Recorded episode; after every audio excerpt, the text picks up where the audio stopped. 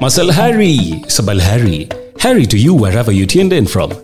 This is the Justice Watchers podcast, where we tell the stories of brave individuals who strive to promote and protect human rights in our communities, where we unwrap closely knit, empowering stories. These stories thread the DNA of those that pick up the hammer when the judge and jury exit the corridors of justice, of those that handle the scales where blind lady justice has left the balance unattended, of those who raise their voices outside the streets where the crowd has stopped agitating for their rights. This is the Justice Watchers podcast, a joint from the National Coalition for Human Rights Defenders Kenya. Good morning, good afternoon, good evening, good whatever time it is from where you are listening to us from. My name is Obino Nyambane. I'm a, an activist and a staff of the Defenders Coalition. Uh, welcome to this episode where we shall be talking about financial literacy and uh, economic liberation among human rights defenders. Because why? Because let us face it, the ability to resource yourself, the ability to support yourself, to have financial autonomy in itself is so powerful. It literally gives you the credibility, the independence to think broadly and liberate yourself and others, as well as the power to persuade and influence. From where I sit, human rights defenders must have this power for them to be in a position of convincing their communities to buy into their agenda, the agenda of living dignified lives for all, the agenda of human rights for all and development for all. Today we are here and we are sit we are having a sit down on the deliberate participation of human rights defenders in the economy. Financial independence is a big barrier for many groups, including human rights defenders in Kenya. I think it is important to have this conversation because for the longest time, what we hear about is social activists or political activists. Rarely do we hear of economic activists. Yet, without economic activism and economic liberation, human rights work is unsustainable and undignified. Uh, with me here, I have a wonderful human being. I lack words to actually introduce her because she wears very many hats. And because I don't want to, you know, spoil the broth and take something away from her, I want to give her the opportunity to introduce herself. Welcome.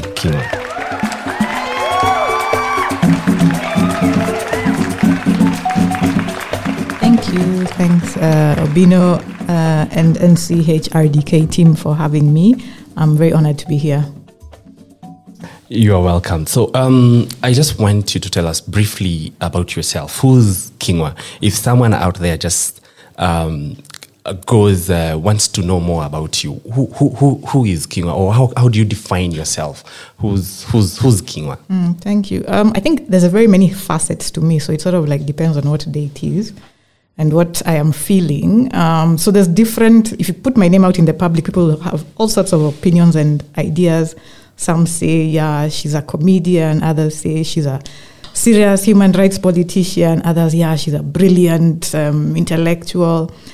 I think for me, I'm just a human being, and that's really what I try to keep it down to. I think the one thing in terms of because we, we usually uh, introduce ourselves by our titles, I think sort of my background is in writing and journalism, and um, I, I, yeah, I just try to keep it simple to that. So uh, yeah, my background is in writing and journalism.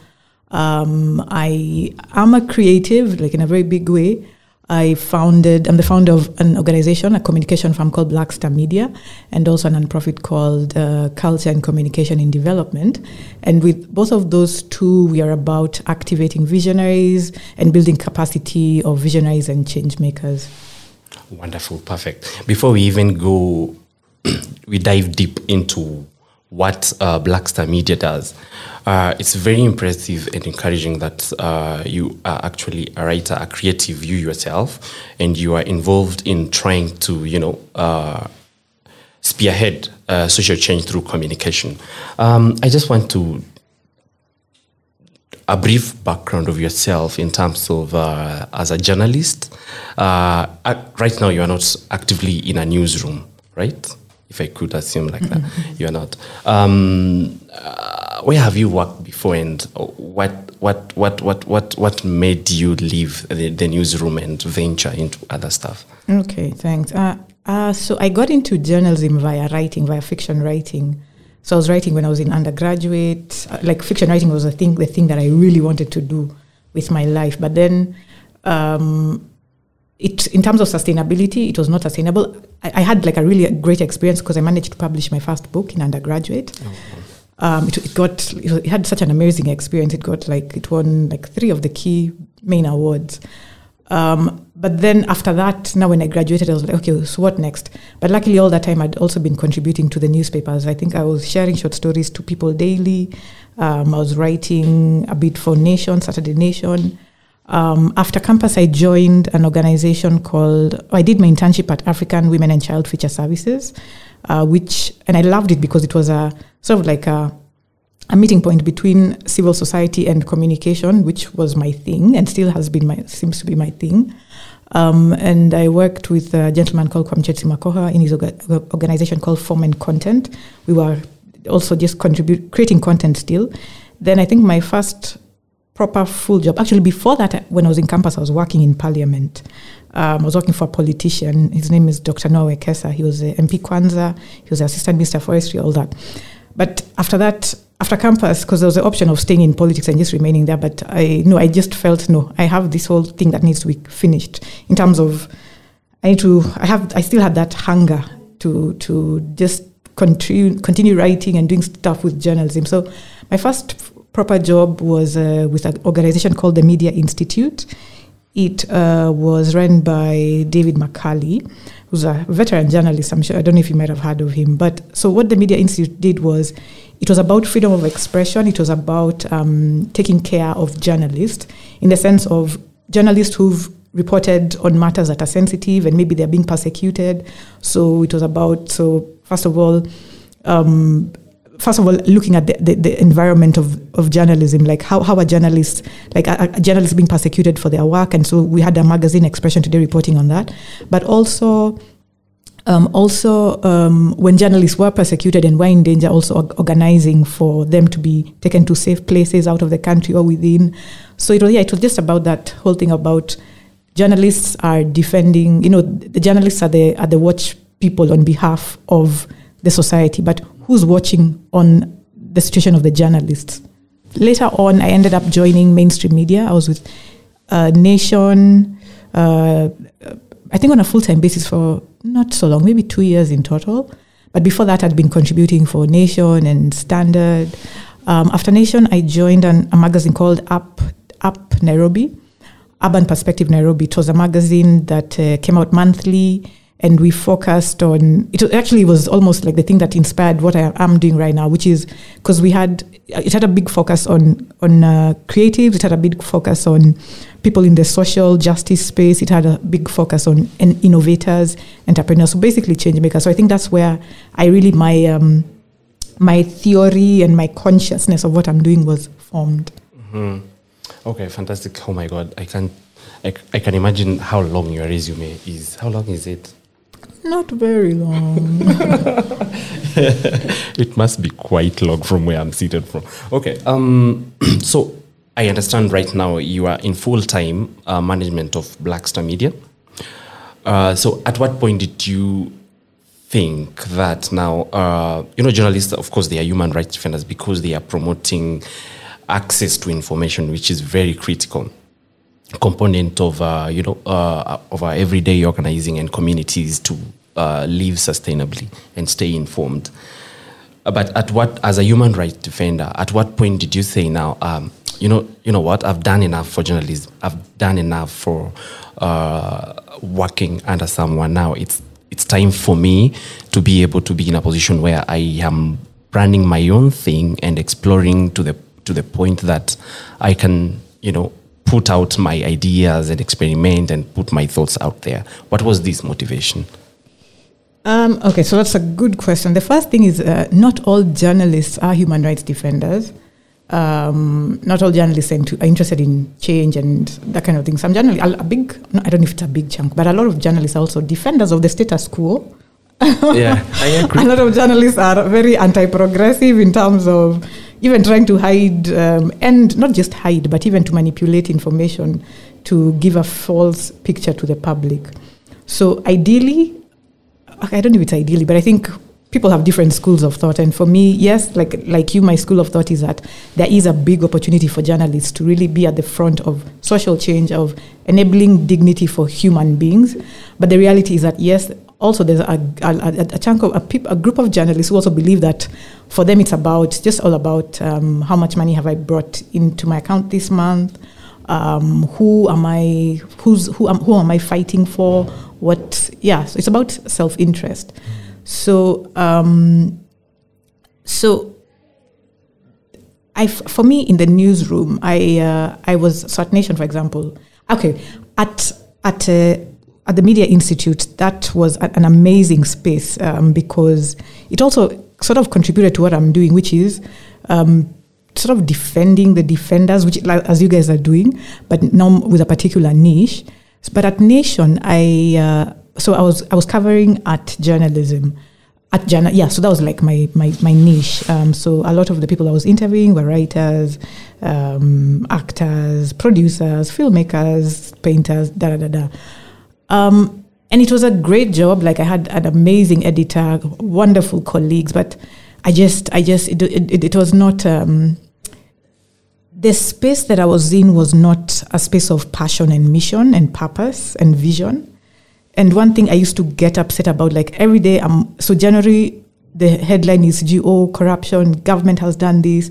December same headline, and I was like, like like, okay, so what are we doing? Are we playing children's games? Like it was just so like, what are like, and how? Why am I here? Like so, it was there was a bit of a disconnect in terms of on a soul level, um, which is why um, which is why I did not feel like I fit in as well as I could. But then now when I went to Up now, because they were about purpose and mission, like so that was a perfect disconnect. So even when I set up what I was setting up, it was not about about working under somebody because no, I think community and even movement, you have to be within a, a group of people. Like you can't do everything on your own. So it was more of about um, finding a space for purpose and finding a space for mission. And because uh, I maybe at that time I did not see that, and I was like, okay, you know what? um, let me set it out. Maybe we can even create a space for other people who are looking for the same thing to just come and, and find that space for themselves where they can go all the way. Wow, fantastic. You are people centered, clearly. Um, now, I want us to go back to where we had stopped up, something about Blackstar Media.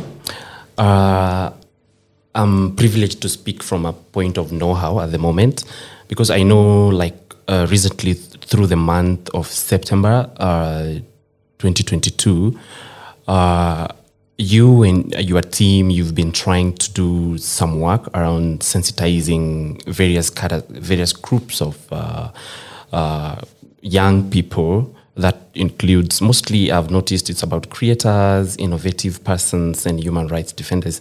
Uh, you have been having these conversations about uh, financial literacy and all that. Can you tell us uh, more about that and what you've been trying to do, and maybe have you seen yet any success story from that? Mm, thanks. Uh, so, before the elections, I think about a month or two before that, I was following the international financial news, and there was this whole discussion that, oh, there's going to be a big economic crisis, big global crisis, oh, recession, inflation, oh, the US dollar is going to crumble and fall, crisis, crisis, crisis. So I was watching all that, and then I'm seeing in Kenya at that time we were all about the politics, the politics, and I was so concerned, like, okay, in case the worst is to happen, what is going to happen here? And then that was the same time that we saw the crazy thing that happened in Sri Lanka. I don't know if us guys were not noticed. Um, they had an economic, like the country literally crumbled. They, the, the president was had to had to flee, run for his life. Citizens invaded state house. They were jumping in the pool, jumping on his bed, drinking the wine from the and the champagne from the fridge. It's a bit funny, but uh, it was also quite sad because it was, there was a humanitarian crisis. There was no man- medicine in the hospitals. Like a, a, large number of people died because of lack of food.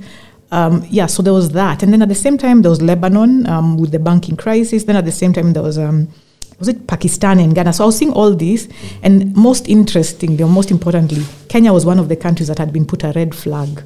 Like, and then so I'm hearing that, and then I'm seeing what's happening in Sri Lanka, and I'm like, oh my god. So if things come to us, then worst comes to us, then what what are we doing? What can we do?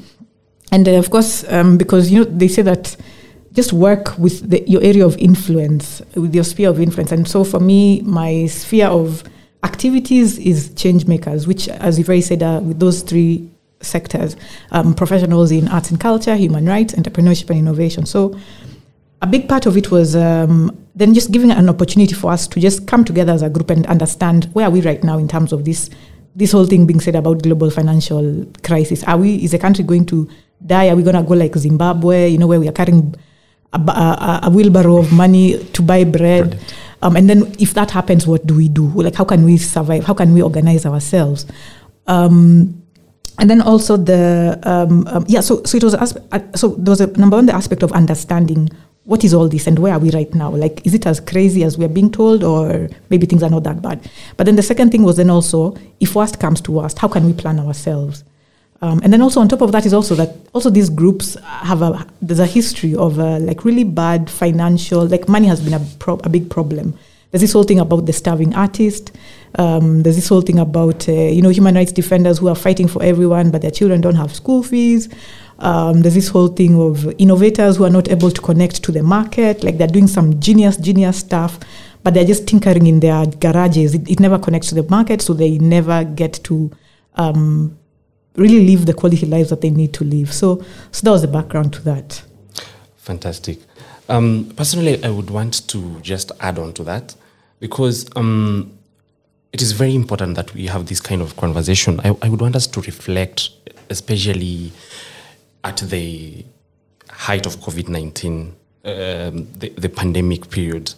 Um, we, we saw even the government coming in to support uh, artists in the name of artists. I don't know how, whether they eventually received the support that the government was purporting to give them, but clearly you could see that there is a breakdown somewhere, either in financial management or uh, there is uh, a decrease in the amount, the, the, the quantity of resources that you, uh, that the uh, uh, creators and activists have uh, the access, the amount of access that uh, this group of persons have to resources.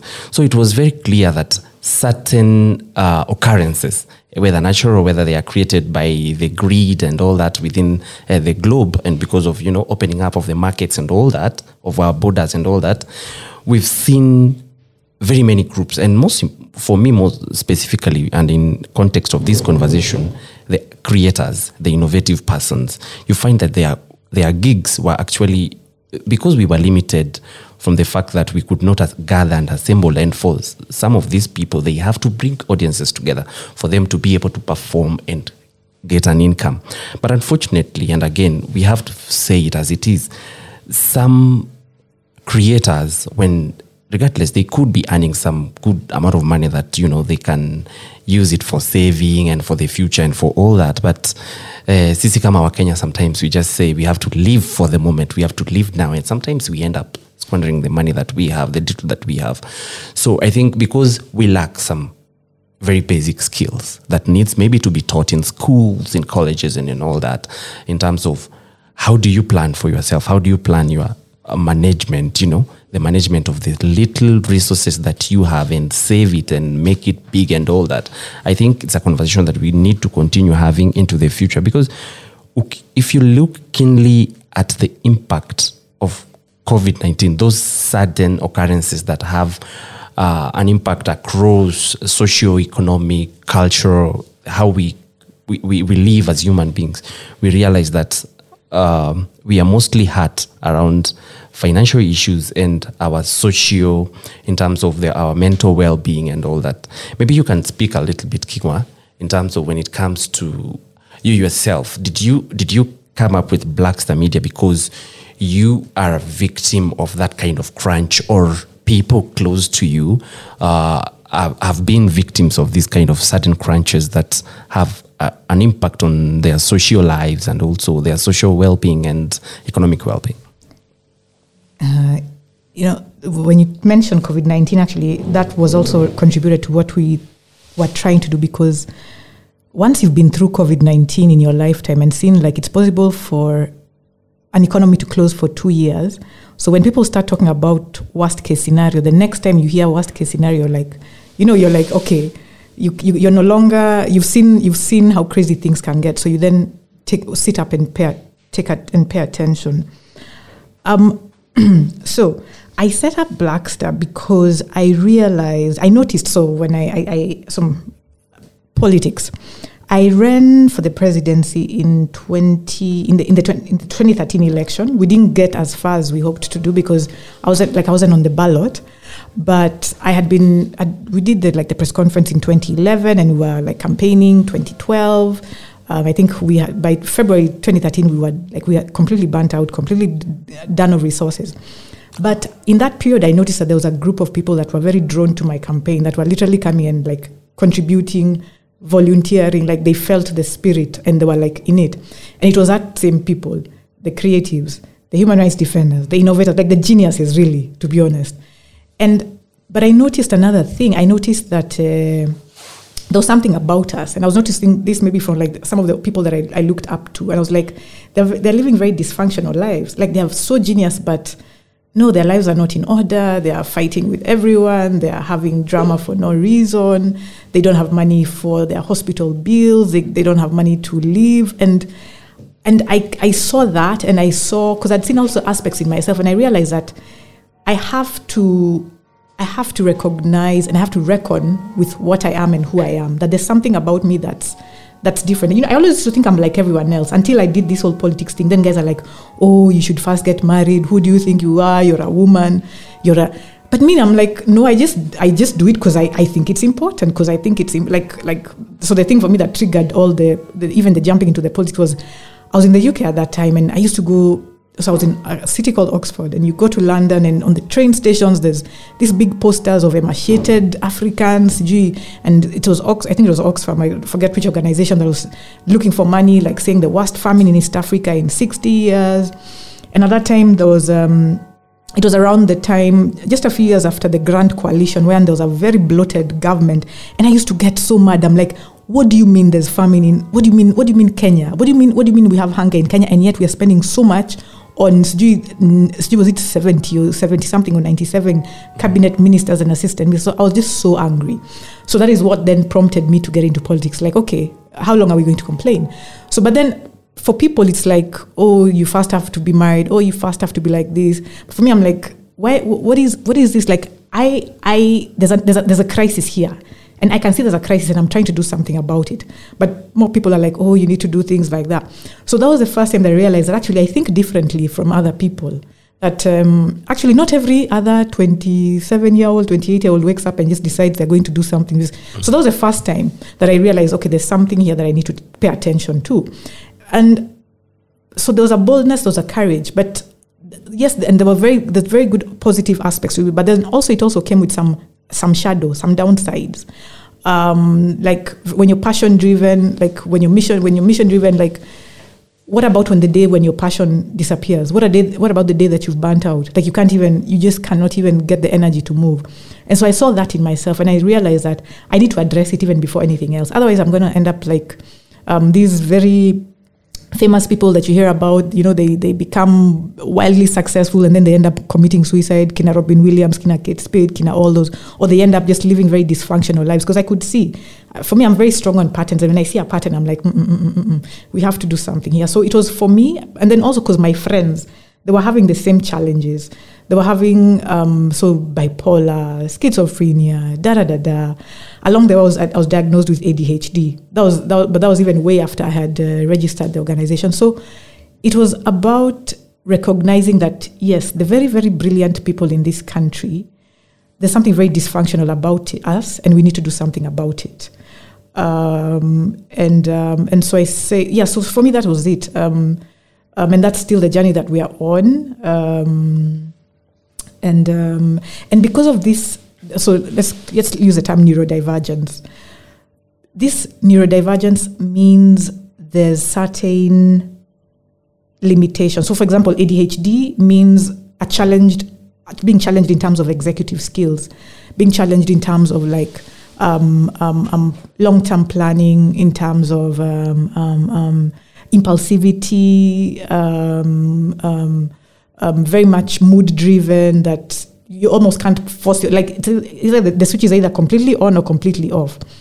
So those were some of the things, and because I recognized it in myself, I, I, I, didn't have the luxury to say, oh, people create. So when, like when I see Kina Omosh on the on the papers, they don't have read. Like I don't have the luxury to say, oh, people should plan, or creative should. Mm-mm. For me, it's not about a should.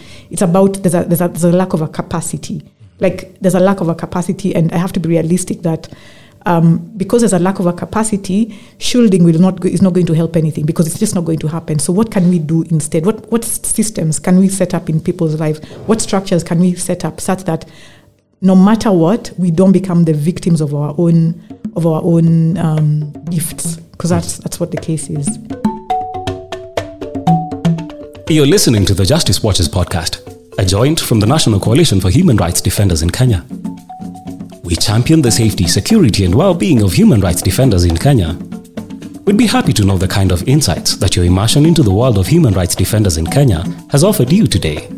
For suggestions and feedback, log on to www.defenderscoalition.org. Visit our Facebook at Defenders Coalition, Twitter at Defenders KE, Instagram at Defenders KE, or call us directly on 0716 200 100 for any emergencies.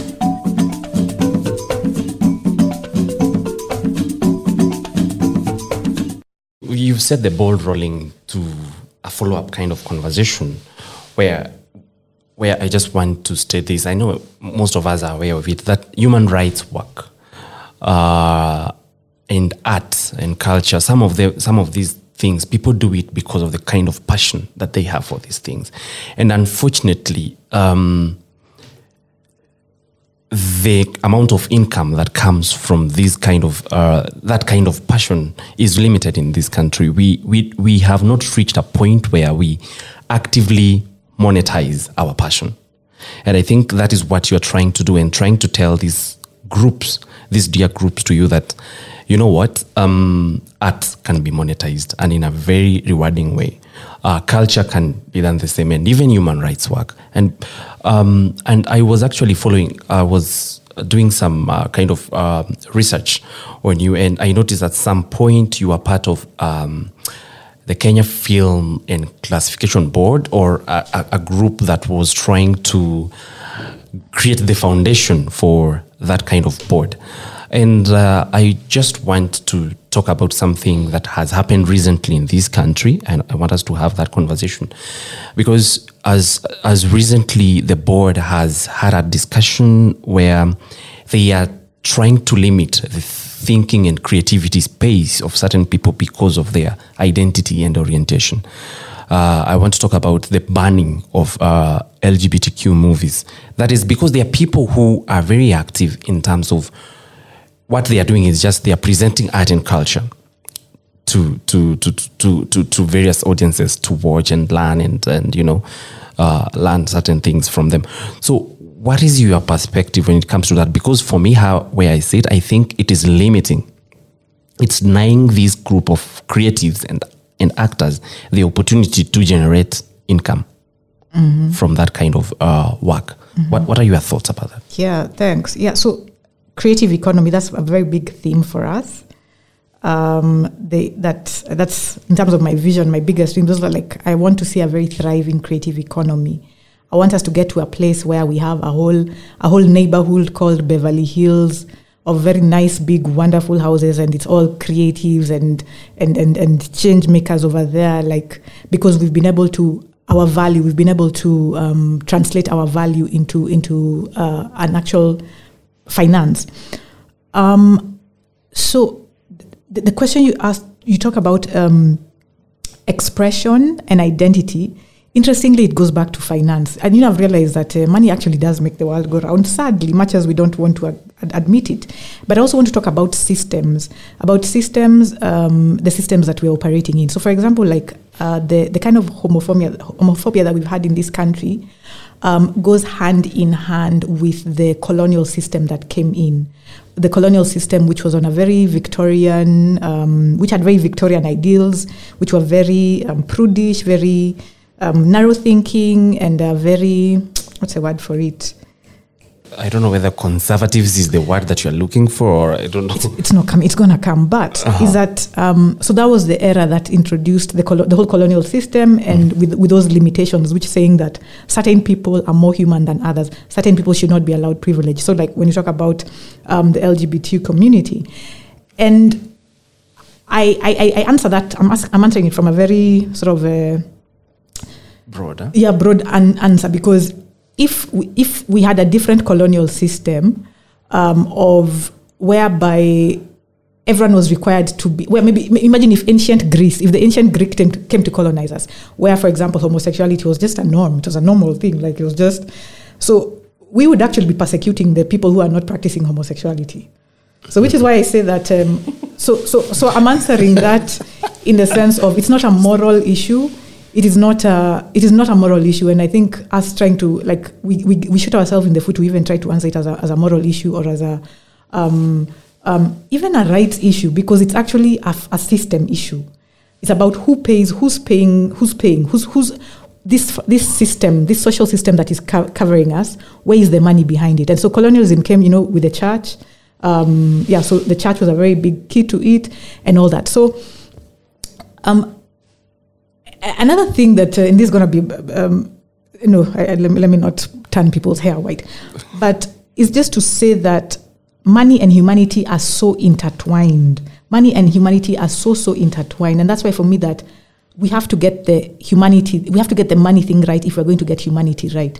Why do people feel like they need to wake up and limit other people? It means that they feel that their own restrict, their, their own, that if they feel like they're limited in some way, they're restricted in some way. And so we have to liberate people to, to be able to get out of the place of being inhumane, but to become humane. We give what we have. When people don't have, when people are not free, the only thing that they can give is lack of freedom. So, but if we're in a space, an environment, a system in which everyone has more than enough for themselves, when, when then it means that we will be engaging with each other on a level of um, on, on humanity, like will be beyond pettiness. Because to be honest, all these all these whatever's are petty. That, that it's just petty. Like telling someone that that they, they deserve certain things because of because of the, what what they're doing. There, no, no, no. Let's be real. That such things are petty, but we have to deal with the pettiness by recognizing that it comes from somewhere. And all the people who like they're really invested in those beliefs, and um, and and we cannot wish those beliefs away because it's coming from somewhere. So. The, the, the, the question then is for me, it's not about fighting the what is, but about creating something new, creating a space, an environment, a system, a way of being such that everyone feels free and they're giving freedom to each other. So that's the way I look at it. Very well. Okay. Fantastic. Um, I, I, I would not want to add, uh, rather take this conversation further because we know how uh, restrictive and uh, conserved uh, the space which we work and live in is. Um, I would want to also take the conversation to another kind of dimension where we want to have like an internal reflection for ourselves as a movement. Uh, earlier this week when we were talking, uh, there's this discussion where we heard where we were comparing uh, the civil society of the past and and right now in terms of uh, how vibrant it is, one, and uh, access to resources, how it has been, because you are basically working around that and trying to put the conversation out there that, hey guys, need, you know what, we cannot do it, do this sustainably if we do not have this financial freedom. Um, so comparing the two spaces, there's a very a, a good example that uh, you you talked about, like we were actually trying to see to talk about the glorification of poverty within the movement that you have for a human rights defender. Mm-hmm. You have to be poor have mm-hmm. limited resources have mm-hmm. limited i don't know what not for you to be able to do human rights work. And i think it's time that now we need to have a conversation around we need to be more empowered to be able to do human rights work. And there are very many examples around us that we can point at. What is what is your take about that Yeah, that's a good question. Um, so there's a, it's I, I think the way we've been raised around money, because money is also a culture. Money is a culture. Money money is a spirit in a way, and we have different we have different relationships with money. Um, and the way, sadly, there's a, like we've been socializing a pretty. I don't think it was very healthy our our understanding of how we were socialized about money, and even where we are right now as a world today, whereby um, we we sort of like we th- there's an aspect in which we view money as antagonistic with humanity. And there's a reason for that which is we've seen people with a lot of power people with a lot of money misusing it and using it to dehumanize. We've seen examples of people who have money and they go around acting like you know they own the world and they can just do anything i mean that's something that we've seen and so I think for human rights defenders, the, the, the tendency is then to go the other way, to then say, no, I'm not going to become like that. I'm going to be, I'm going to be, I'm going to have humility. I won't be arrogant. I won't be crazy. So, so those are those are kind of the way the money habits um, that we that we then see. But I, for me, I think that there's a middle point, and we have to we have to reach that middle point. We have to reach the middle point of recognizing that money is important, um, and we can we can we can have our money, and we can also have our humanity. That it's not a it's not necessarily a um, um, zero sum game. Um, but the thing is then about being intentional with our approach to money, being intentional with, with how we are dealing with money, recognizing the spirit of money, recognizing that yes, there are ways in which money can twist us if we are not grounded enough. But um, what what do we then do? How do we make sure? What are the? How do we mitigate? How do we, do we mitigate this powerful thing? Because money is power, and power can get to your head. Um, I think Lord of the Rings is like an, an, a wonderful example and of, of, of really what how power and money can mess with your head. So it's um, it's then about um, just being conscious and being intentional, and being very clear about what the focus is on. Is a focus on because right now the focus uh, for a lot of people when they think of money it's power, but I think the focus for us has to be on an entirely different thing. Like w- a lot of people think of money as a tool towards power, but I think we need to start thinking of money as a tool towards to enable humanity. And I think that's one thing that we haven't been doing, but and it's the, the opportunity for now of how do we how do we make money a tool towards humanity? How do we how do we enable money to humanize us more rather than to dehumanize us? And um, that's as you as you said, conversation. That, that's something that has to be a continually ongoing, deliberate movement. Um, it has to be something that that people like-minded people people people that think the same way we have to keep on clustering together talking having these like and and and, and bringing like making spreading the culture further. Because right now the culture is money as a tool to dehumanize money as a tool to buy people. You know we talk about buying people. And i think our politics sadly is a place where we see the worst of this. So the question then is how how how to spread it as a culture money as a tool to humanize rather than to dehumanize. And i think we've seen it in other places. Um, there's a country um, somewhere in latin america where the president he was like driving some old beaten BM, uh, Volkswagen. Um, okay, uh, that's not glorifying poverty per se. Maybe maybe maybe it's a bit extreme, but but it's then about how how do we how do we yeah how do we get to that middle ground? Another person, Thomas Sankara, lived a pretty modest life. Um, but then today we think that it's impossible to have power to, uh, to to have power and to have money, but to not retain your humanity, to not to, yeah to yeah. So that's a question. I don't have the answer right now. It's uh, something that we just have to keep on talking about and keep keeping centered so that yeah so that we also don't just become like that because it's easy and if we don't recognize that it's easy and if we don't recognize that it's a it's an evil then we'll just continue perpetuating the the the, the unhealthy money habits Very well, very well put. Maybe I would just want to add on to that. I think um, there are other models, other institutions that have taken various models to sustain their work. Uh, number one, I uh, I'll just want I can let me just uh, blow our own trumpet here. Uh, the Defenders Coalition, for instance, have been trying to uh, entrench the culture of sustainability in our work. How do we do this? Um, one is we've been trying to do something around an initiative called Climb for Justice, where we go to the mountains and climb, and you know, just trying to like raise a shilling for every foot step that you make towards the summit of a mountain. And part of that money uh, actually not part, all that money will go towards uh, establishing a center for human rights defenders, a resource hub. So, f- for instance, when human rights defenders want to do their trainings, they have a place that is accessible. When human rights defenders do want, it's accessible and uh, cost friendly and all that. When human rights defenders want to do things around creativity and innovativeness, having podcasts like this for them, they have a center to do that. When they are experiencing challenges and wellness, they have resources to do that because this kind of uh, initiative helps the defend not only the defenders coalitions but others to have what I can refer to as financial independence. Uh, all of us are aware that the kind of we we most uh, civil society organizations are depend on resources from the West mostly in terms of uh, donor funding and all that. But we have to be alive to the fact that the resources are shrinking. They are cutting their budgets to prioritize on things like trade, industry, and all that, all those things. Now, there's limited resources on on um, when it comes to human rights work. Mm-hmm. So, what can we do? We can't keep there and continue whining. Hey, you know what? Uh, the resources are shrinking. Mm-hmm. Now there's nothing we can do.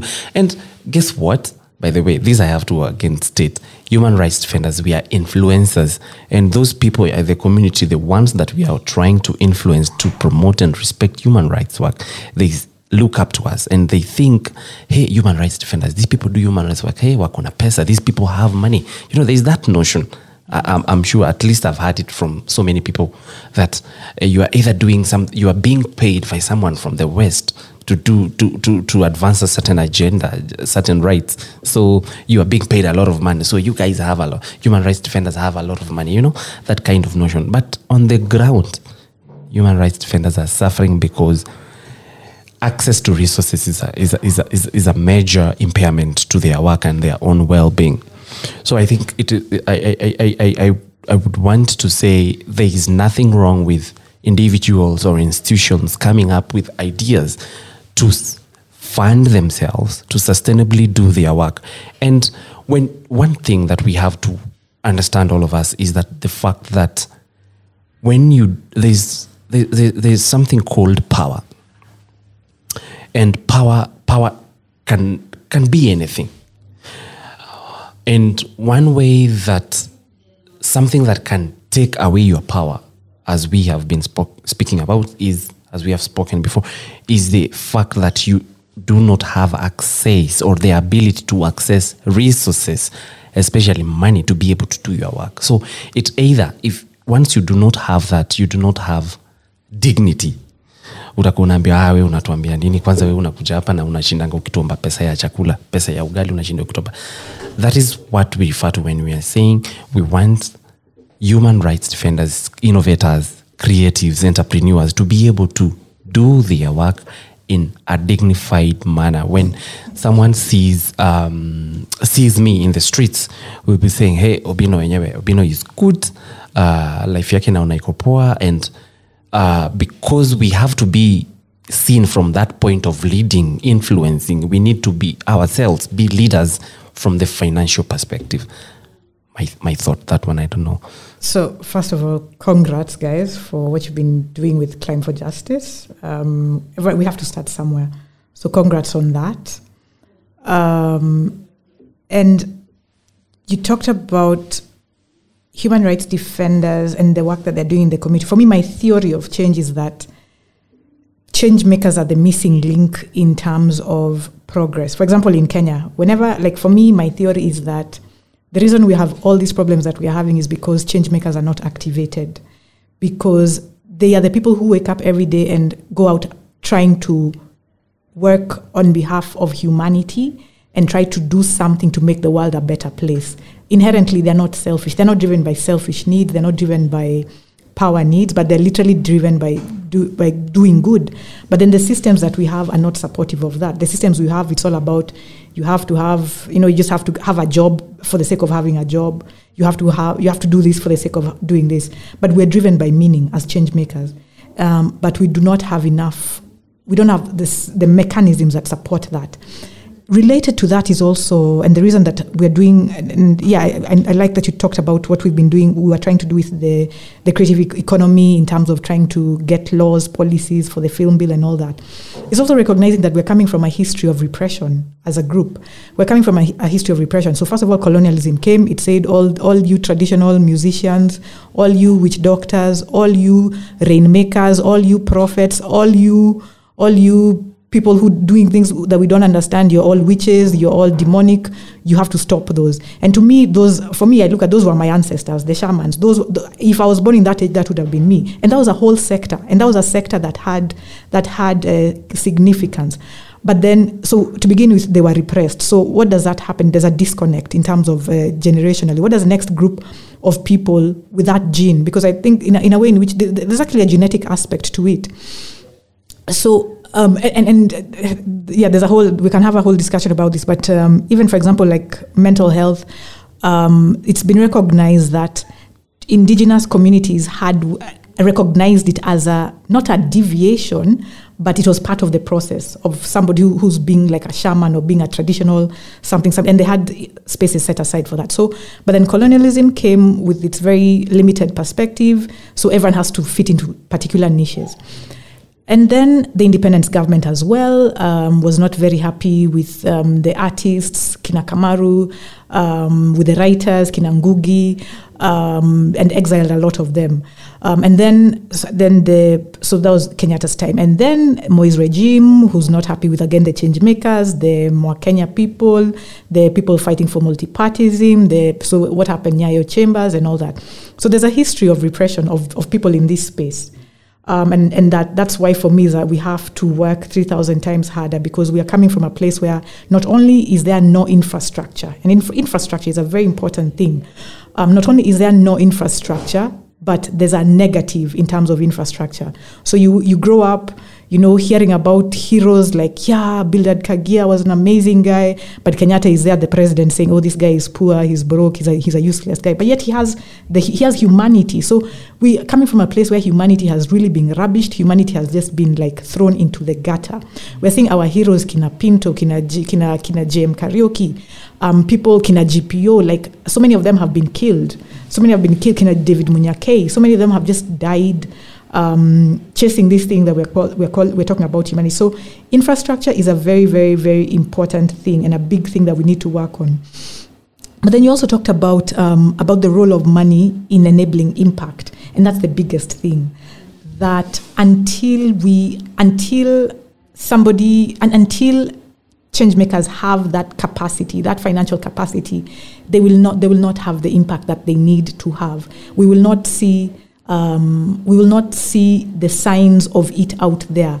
And right now we're in a world that that is so that is so without love. We're in a world that is like, if, if love is oxygen, right now for me COVID nineteen was like symbolic of that. Like when George Floyd was saying, "I can't breathe," that's where we all are, because it's we're seeing this very limited, myopic way of living in every sector. We are seeing it in, in our in our politics. We are seeing it in our in, in, institutions that are supposed to take care of us, like the church, where it's become a place of predation. We are seeing in relationships, like it's all about like there's no there's no love, like there's no soul, there's no humanity. And so for me, it's that rehabilitating this space is going to be the beginning point because these are the people who have love in their hearts. These are the people who have just so much to give. And when they are in their fullness, they will then be able to give out their fullness because it's what they have. So that's how I look at it. It's about getting out their value because um, so entrepreneurship would say that it's about solving solving problems, giving value, solving problems. So a lot of the problems that we have in the country today, um, we need to be able like those are those, that's those are business opportunities, those are entrepreneurship opportunities, um, and so it's about we then have the opportunity to be able to just connect people with a lot of those problems. We are saying right now there's a there's, there's Nairobi is dirty, there's garbage everywhere. The, of course, the social systems are not working. That's a business opportunity. That's a business opportunity in terms of right now there's a energy crisis in Europe. Imagine if if we if, if somebody just got all that garbage together, was able to put it in biogas systems and everything, energy generation. Um, we're talking about the problem of street of, of, of unemployment. Like I, I, don't have an immediate answer, but but all those are opportunities. All those are opportunities to to harness value that is already that's just sitting. So for me, it's, it's such an exciting time to be. Um, and I, I think like we're in just such an amazing space right now because we are all coming to the same place, all coming to the same recognitions as you know different organizations, individuals. You guys here, me. So right now is when we're all coming, converging, and seeing now how can we take this movement forward. Mm, fantastic.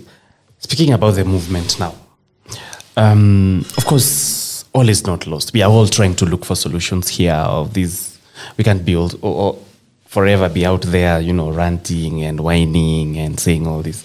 We have to get solutions. We have to be the innovators ourselves. We have to be the entrepreneurs. Um, we have to be the change we want to see. Yes, it starts with us. We have to go back to the basics. So, as Blackstar Media now, um, we want you to share with us the kind of programs that, that you do, how frequent you do them, how can people get you, how can people reach you, and um, one or two, how do you think now these things that you are doing how in eventual, eventually how are they going now to strengthen the movement so that there's someone who's listening you know? They're listening to you keenly and they want to maybe have a try their own way try to to to to to to emulate or do it differently from what you're doing but their main aim is to strengthen the movement. So maybe if you could just respond to that. Yeah um, so black star which um, hand in hand with CCID, our five key theme areas. Uh, so there's youth unemployment, um, there's a creative economy, there's financial literacy, there's mental health, there's gender and community community building, and we look at these as entry points to as, as some of the key things that need to be resolved and that will then have that will leverage and have a bigger effect. Um, right now we are at a, like right now we are planning towards 2023 um, we are still because a lot of these things also for us internally has been about understanding an institution understanding how to build an institution understanding system structures so right now we're towards the planning of uh, 2023 um, and uh, just yeah just so, so, so that we're able to then have like now more more long term programs, more long term projects. Because I think before it was, a lot of it was just understanding the space, understanding the players, um, um, um, and and seeing places for intervention. So anyone that's wanting to figure out how do they fit in, I think just first of all, just get into the space, um, whether it's whether whether it's whether it's via a job or whether it's via volunteering, find out what's happening um, and see where you can fit in. Um, for me, it's about fill the gap. Fill the gap because when you fill the gap, that's where there's value. If you're doing what, if you're copy pasting what everyone else is doing, there's no value there. But look for where the gap is. Um, don't be in too much of a hurry to yeah to get there because the question is where is there. Just be very clear about that you want to be in your purpose that you want to be in your purpose. Because when you're in your purpose that's where everything like everything comes from that. Um, um, you're not you're not striving you're not trying to look more important than anyone else more superior than anyone else. You're just doing what you're here in the world to do. So that's a bit of a roundabout answer but um, yeah we are very keen to work with uh, with um, with other people who are doing projects out there or even who are like just looking for a place to connect and um, yeah, you can reach us via. So I'm on Twitter, which is at Kingwa. I'm on Facebook, Kingwa Kamencu. I'm on Instagram, um, Kingwa Kamencu. And you can just write to me, just inbox, and just we can start the conversation. Awesome, awesome. Um, uh, I would want us to leave there, to leave it at that, because it, this is a conversation that we can continue having, I don't know, for a whole day and so forth. Uh, but for purposes of just the introduction, I know we are going to dive deep uh, into other sub episodes about uh, financial literacy and economic well being. Uh, but for now, I just want to point out two, three things. Um, as activists working on these issues, uh, I think we must consistently affirm that all human rights are interdependent and, in- and indivisible. It is critical that all human rights be recognized as essential to the human survival and dignity. Advocacy for economic, social, and cultural rights should not fall into its own trap. Focusing on economic, social, and cultural rights does not mean that these rights are more important than or independent from civil and political rights. They warrant specific focus because they have been ignored for, for so long and so little work has been done to elaborate and popularize these rights as human rights. So, uh, my parting shot to all of us is are we willing to go that extra mile and ensure that we are going to promote human rights and dignity by advancing all rights in equal measure? That has been my time uh, with uh, this awesome human being, uh, Kingwa Kamencu. Uh, you can find her on um, Facebook, on our social media platforms, as she has stated. Um, feel free to reach out. Uh, from me, uh, until next time, see you guys.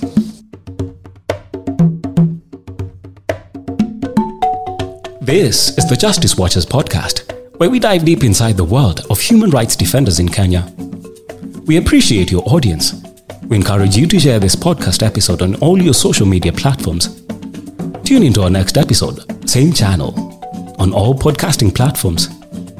Championing the safety, security, and well being of human rights defenders in Kenya.